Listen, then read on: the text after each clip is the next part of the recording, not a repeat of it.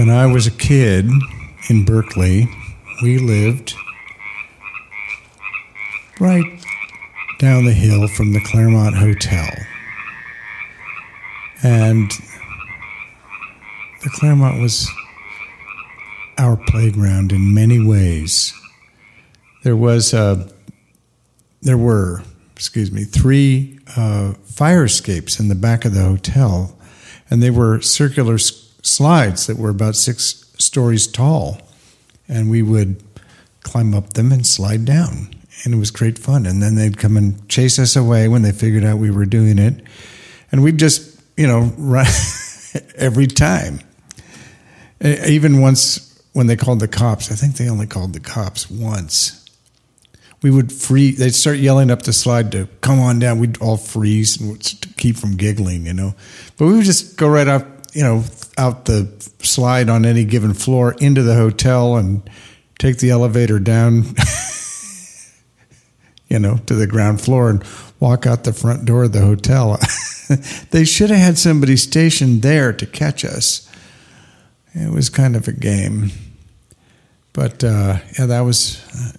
And then we knew where the secret passages were.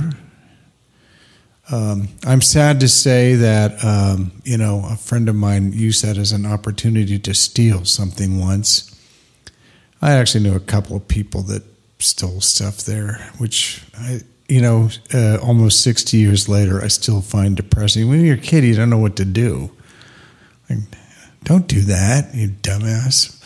Anyway, but we, and, um, but it was, you know, I remember one night we were we were about 14 i was about 14 and we took a wallet and a fishing line and there we went up to the um, the uh, what do you call it um,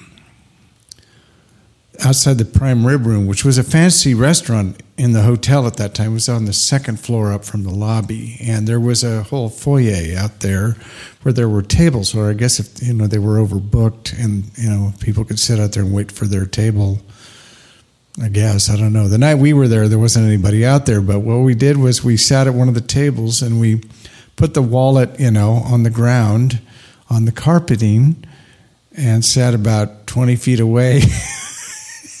and these people would come out all dressed up. It was not nothing, no, no, not a casual type place. It was a formal dining room, uh, and they would bend over to pick up the wallet and we jerk it away and without fail they would you know hop on their feet and still bend over to try to catch it. And then they'd figure it out stand up and look at us and uh, and start laughing it was great fun the maitre d came over he, he was cracking up he was this old guy i guess he was australian he was quite an old old guy. As I recall, his hair was as white as mine is now, and he had a mustache also. And he told us about when they were kids in the Depression, they put horse manure in tea tea bags, and and like sealed them back up and left them on the street so that.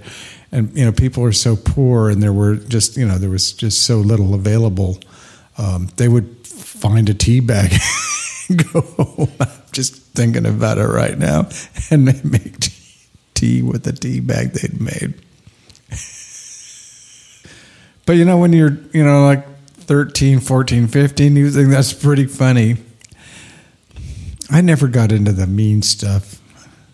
Anyway, but so uh, the uh, finally this this couple came out, older couple, and the woman bent down to get it, and she was, you know, an older woman, probably not anywhere near as old as I am right now. But anyway, and she, and when she figured out we were laughing at her, she lost it and and said she was going to go report us to the manager, and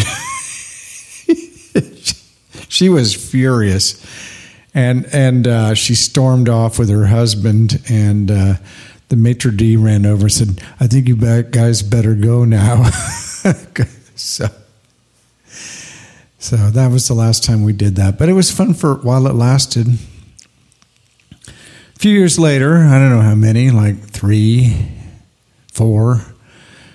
Uh, my friend Tom and I had you know, we still lived in the neighborhood and we'd taken some LSD and we were walking around the neighborhood as it, you know, you know, came on. And uh, I don't know if you know, but things happen when you're on acid that would not happen otherwise. And you talk to any acid head about it, and they will they will um, confirm that. So anyway, we're we're starting to get pretty high, and we're on the Claremont grounds. It was still was just a big lawn, not like it is now, tennis courts and parking lot and stuff like that. We thought, well, let's go take a pee. We had to take a pee, so we go into the bathroom, and we're two young hippies, and there's two guys standing there, just standing there, with their backs to the, to the front wall. They had on plaid shirts. They had on jeans with like cuffs, like two inch cuffs rolled up, workman's boots. And they're standing as we walk in. They look at us and they both put their fingers to to their lips, like shh, you know. and even though we were hallucinating pretty strongly by this time, I still can remember that they both had, you know, like Elvis type greased up haircuts with, you know, waterfall in the front and duck's ass in the back.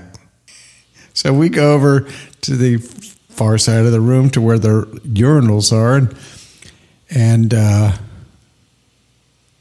you know, we're standing there high on acid. They're standing there. We don't know what's going on, and you know, um, my friend Tom started giggling, not even giggling. He started laughing and ran out of the room, and um, and then I fin- finished peeing somehow. I don't know. I and you know, as I was coming out, I, I walked by them and I and I mouthed the word "why," and they they pointed into a toilet stall, and there was a guy there sound sound asleep on on the toilet.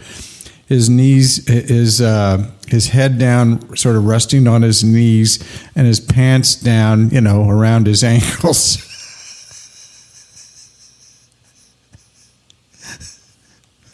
so those guys had just been standing there,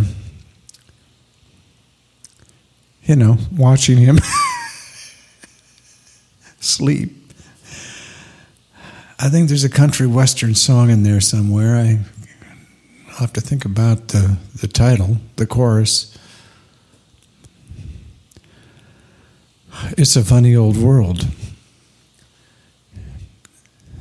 Anyway, on that note, be sure to subscribe to this podcast, Knox Bronson Riding the Wild Bubble, anywhere where fine podcasts are served and uh, go to my website and, and subscribe to my weekly newsletter. And uh, yeah, this is Knox riding the wild bubble with you forever.